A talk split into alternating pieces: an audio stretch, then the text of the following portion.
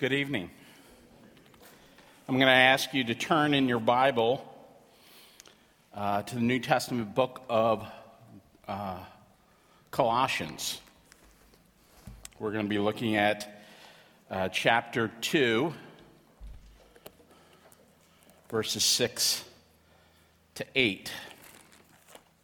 Colossians 2, verses 6 to 8. As always, Paul seeks to encourage the church. He wants it to grow in unity and love for one another. Uh, together, that they would reach the full assurance and understanding of the mystery of God, which is Christ himself. In verse 3, it says, In, in Christ are hidden all the treasures of wisdom and knowledge. Quite an inclusive statement. In Christ are the treasures of all wisdom and knowledge. As we focus on Christ, on his person and his work, we have everything that we need to live lives pleasing to God. Second Peter tells us that God has granted to us all things pertaining to life and godliness through the knowledge of him who called us to his own glory and excellence.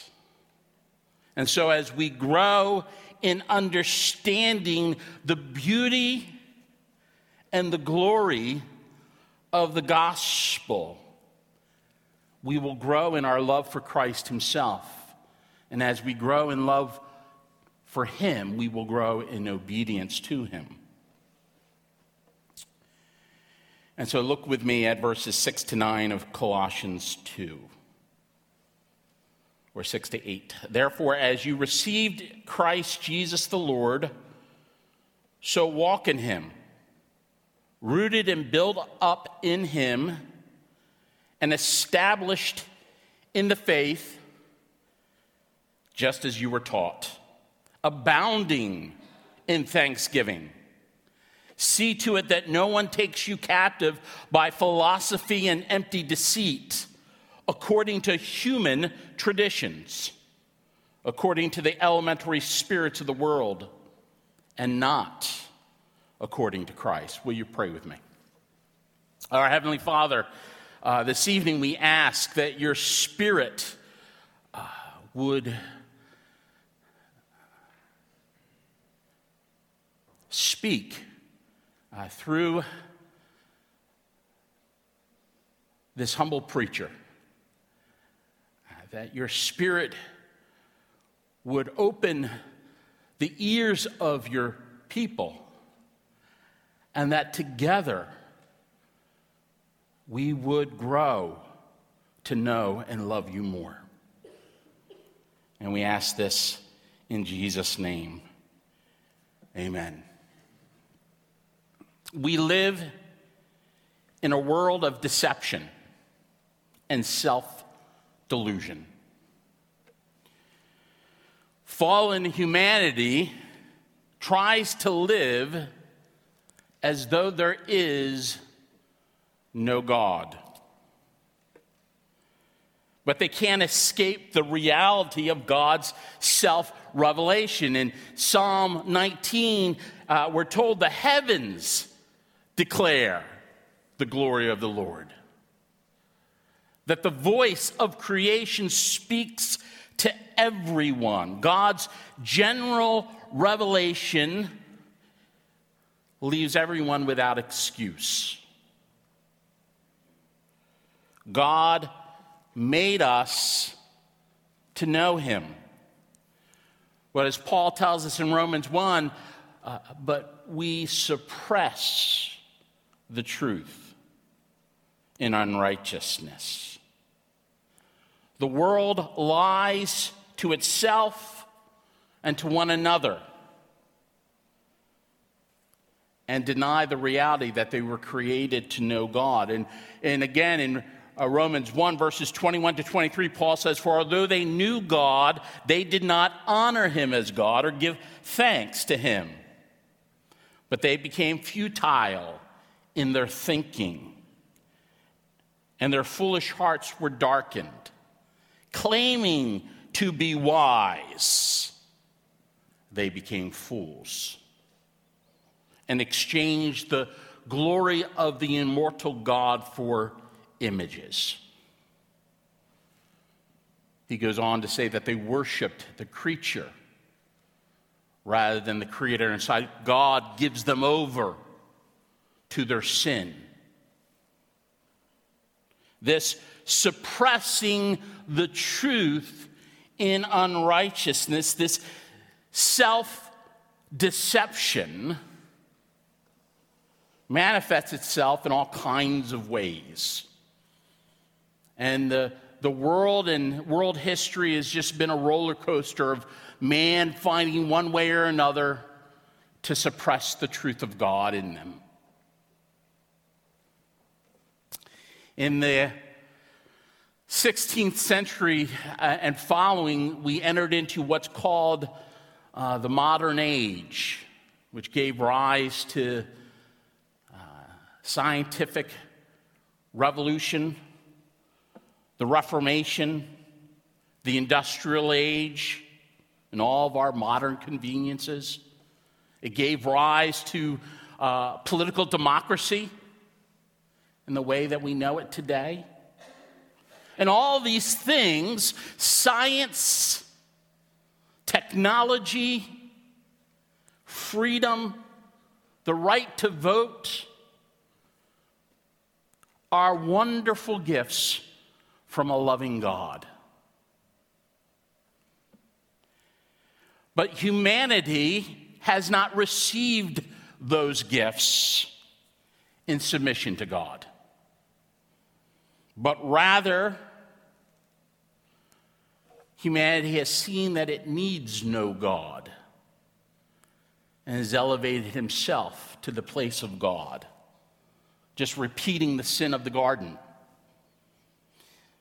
Instead of allowing God to be the arbiter of truth, man decided that he would know what was right and that he would decide for himself based upon his own thinking what was right and what was wrong. For the last 500 years, scientific rationalism has been the God of our day. The only things that we are to believe are those things that can be proven by science or at least comprehended by the human mind, since we are the end all and be all. Everything else, including God, is to be rejected. The problem is not science per se, but a humanistic approach to science that presupposes that we live in a closed mechanical universe. That things just happen by nature. And that the only things that exist are matter and energy. Anything that cannot be explained by science must be rejected outright. Forget the fact that humanistic science can't explain the Big Bang or where life began or how it began, it assumes those things to be necessarily true because the alternative is that there is a creator God who made it all. And they just can't accept that. As Christians, we don't have to choose between science and faith. We don't need to buy into this humanistic approach to science. We believe in a faith filled scientific endeavor that joyfully explores God's creation. We don't have to deny our faith to go into medicine or research. But we do have to ask ourselves some basic questions. How does science or math, or for that matter, arts or politics or business or anything else that we do, how is it different? Because God exists. What does it look like to view those areas of human existence under the lordship of Christ? Not captive to the philosophy of the world.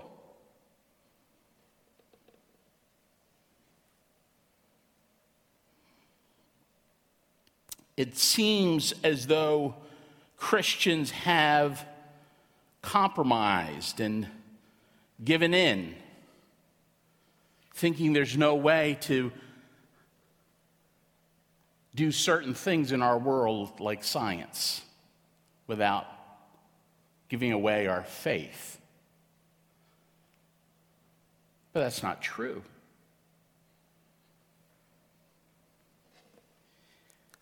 Because God made this world, God made science, and God made math all the things that the world claims that belongs to it belong to us because God made them.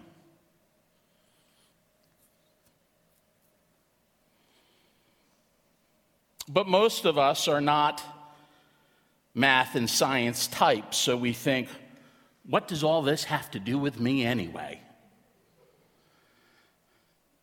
Everything because we live in this world shaped by empty deceit and false philosophy. It's in the air that we breathe. It affects how we think about life. I don't think much about math and I don't think much about science, but I do think about my life. And how often do I think about my life in light of eternity? Too often, most of us think more about life here and now. We tend to think of our life and we measure it in, in, in terms of things that we can quantify. How much money do I make? Or how big is my house?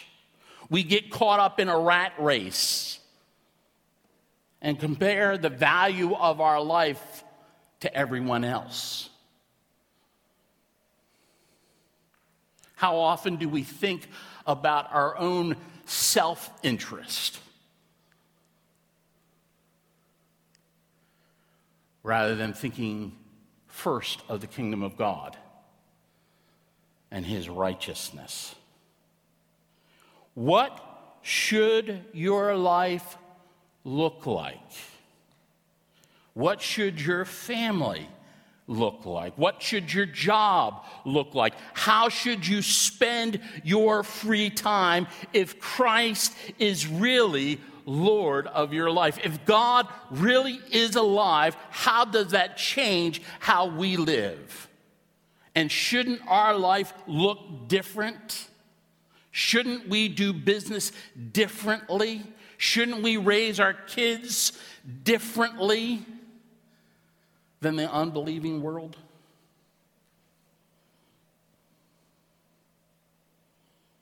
Paul tells us in 1 Corinthians 10:5 we are to destroy every argument and every lofty opinion raised against the knowledge of God and take every thought captive to the obedience of Christ. Traces of this modern scientific no God kind of thinking is prevalent in our society.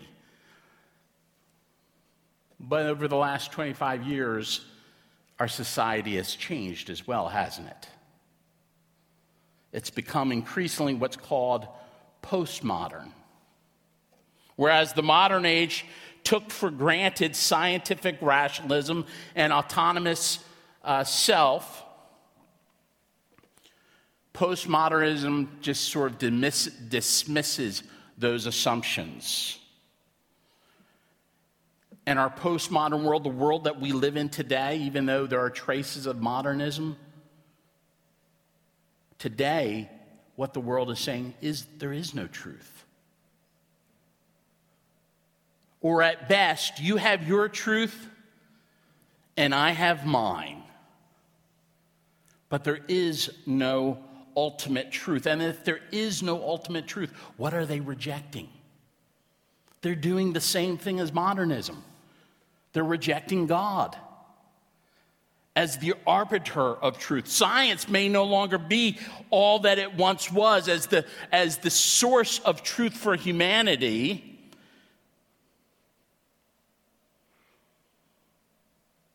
But both deny the fact that God exists and tries to live life as though he doesn't.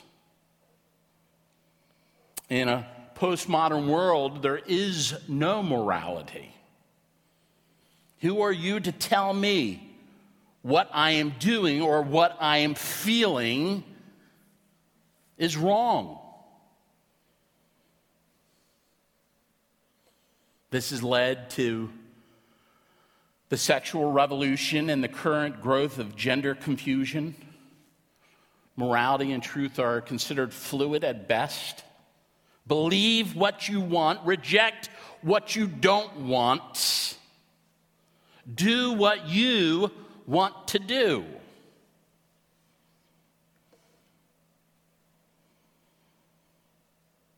In the end,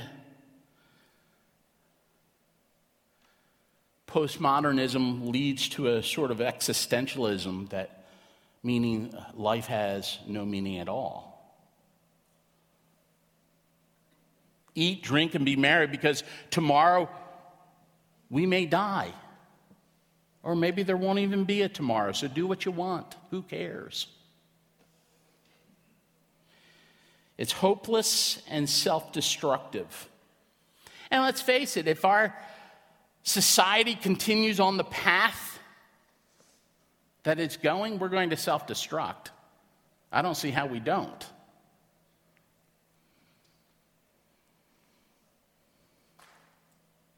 Because postmodernism rejects morality, everybody does what they want at the moment they want to do it.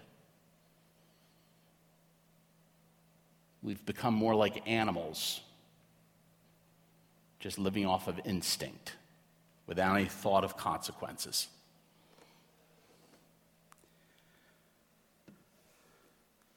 Happy Thanksgiving.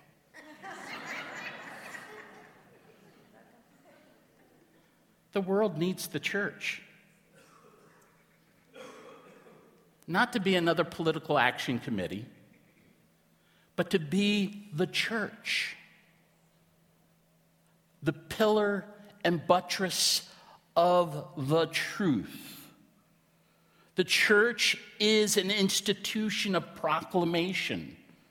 We stand firm and we proclaim the truths of God's word. And it's the church that equips us as saints to live life out in the world, to be salt and to be light in a dark place. We go out as Christians and consider justice and mercy. We think about how to love our neighbor and how to do good to all that we come in contact with. We go out to live life knowing that God is real.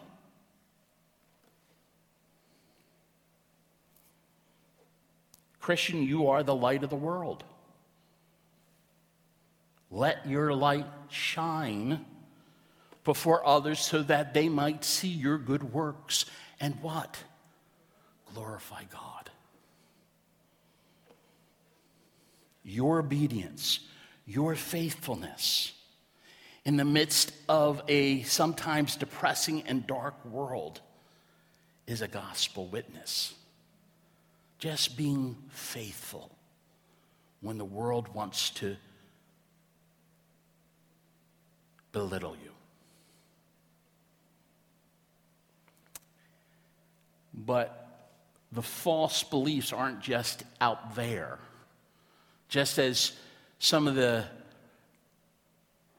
aspects of modernism infected the church, so has postmodernism.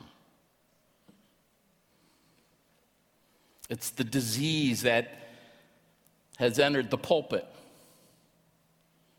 There are postmodern Christians that do not believe the Bible is the Word of God.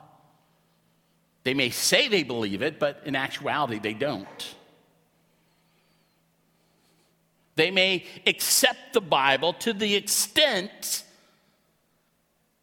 that it agrees with what they want.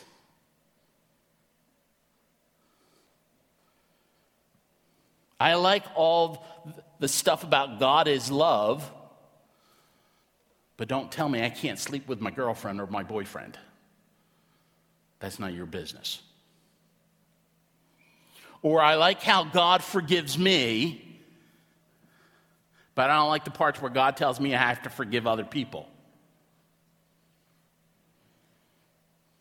Last year we preached through 1 Peter. And we got to chapter 2, and uh, verse 13 of chapter 2 says, Be subject for the Lord's sake to every human institution whether it be the, the emperor as supreme or the governors. Then a little later in that same chapter, talk about servants being subject to your masters, even to the evil ones that mistreat you. And then in chapter three, we, we talked about how wives are to submit to their husbands.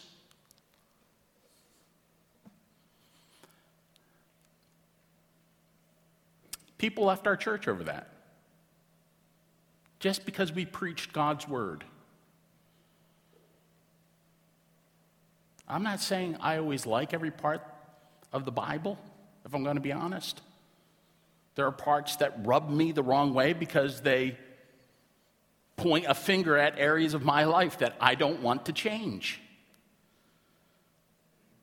But God's word is what it is, isn't it, folks? It says what it says. And we're not to place ourselves to be the judge of God's word. God's word judges us. And it's God's gift to us so that we know what He wants for us. And what He wants for us is always best.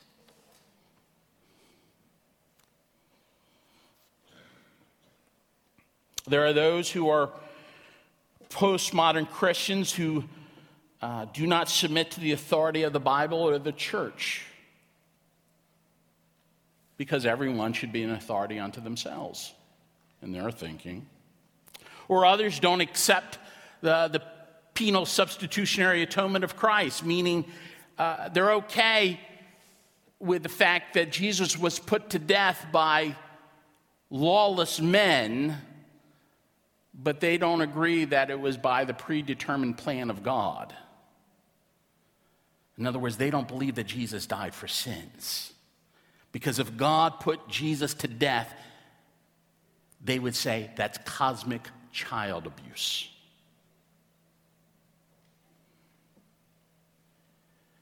But if God didn't put Jesus to death, if his death didn't pay for our sins, didn't satisfy God's justice,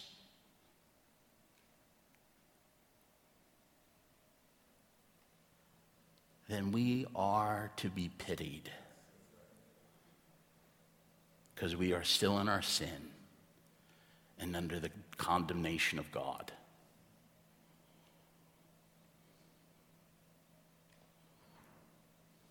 If Jesus didn't die, then we are eternally lost. But Jesus did die. His death did pay for sin, but then God raised him from the dead.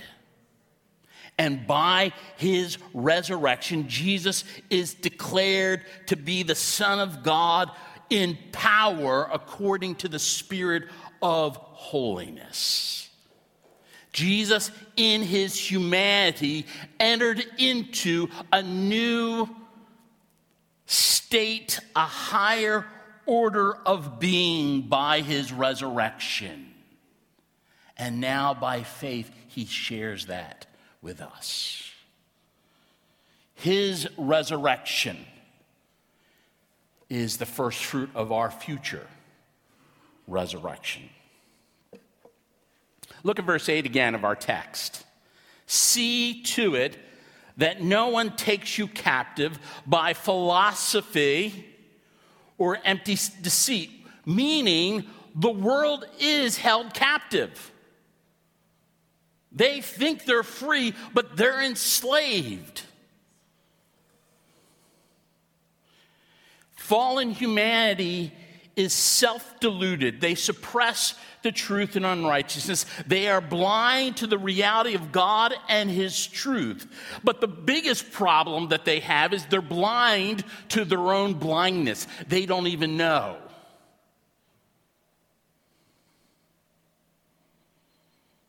and they naturally want us to go along with them. And when we don't, they call us bigoted, closed minded, intolerant, and sometimes even dangerous.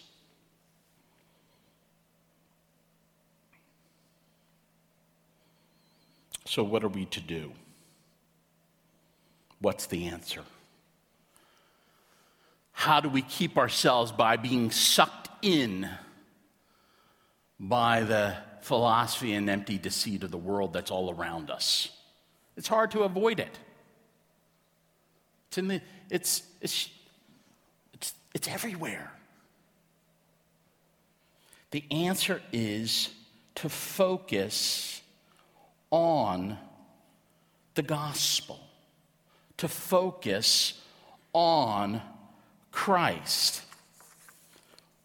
What does it say right at the beginning of our text?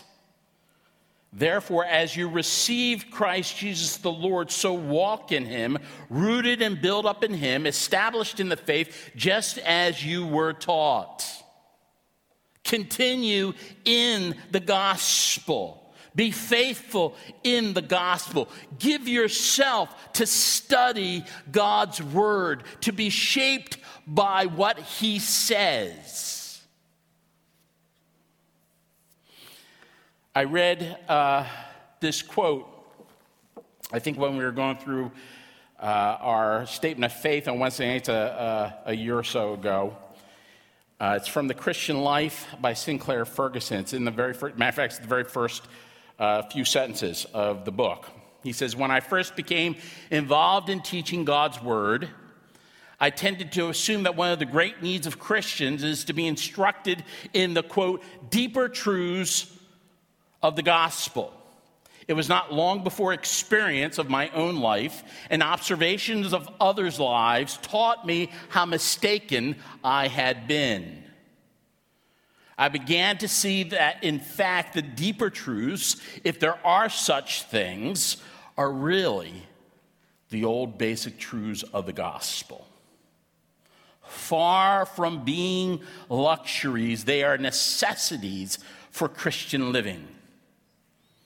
Then he goes on. The rather disturbing thought began to dawn on me that many of us who profess Christ are distressingly weak in our grasp of a basic framework of biblical doctrine. We assume that we know the elements of the message of the New Testament, but sometimes our understanding of them is like that of a child. It's pretty condemning. We begin and we end with the gospel.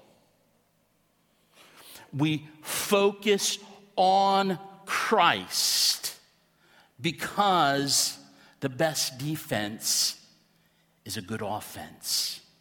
The better we know the gospel, the less likely we are to be deceived by false teaching and, and the opinions of others. The more clearly we understand Jesus and the gospel, better equipped we are to recognize and reject that which is false. Pastor uh, John MacArthur, in one of his books, said federal agents don't learn to spot counterfeit money by studying counterfeits. They study genuine bills until they master the look of the real thing. Then, when they see the bogus money, they recognize it. Verse 6 As you received Christ, so walk in him. Live out your faith. Be rooted and built up, established in the faith.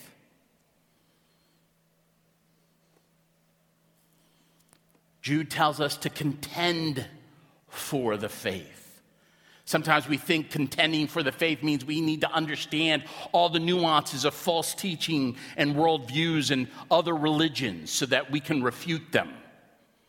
And there is a, a place to understanding other worldviews and religions. We spent two semesters on it, teaching apologetics on Wednesday night. But just because you can win an argument doesn't mean someone's going to get saved. What people need is a clear uh, understanding of the gospel. As you speak with respect to someone who disagrees, what you want to do is lift up Christ so that they can see his excellence and his glory.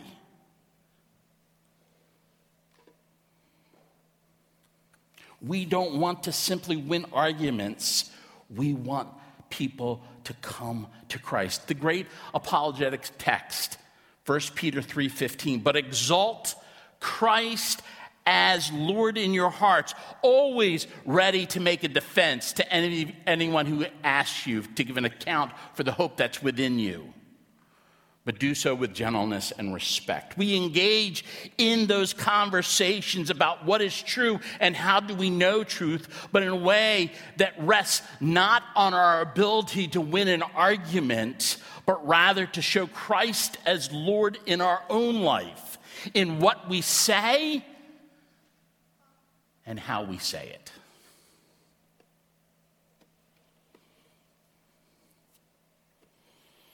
We make the gospel known, which necessitates that we know the gospel clearly and thoroughly, so that we're able to give answers to the questions that people ask.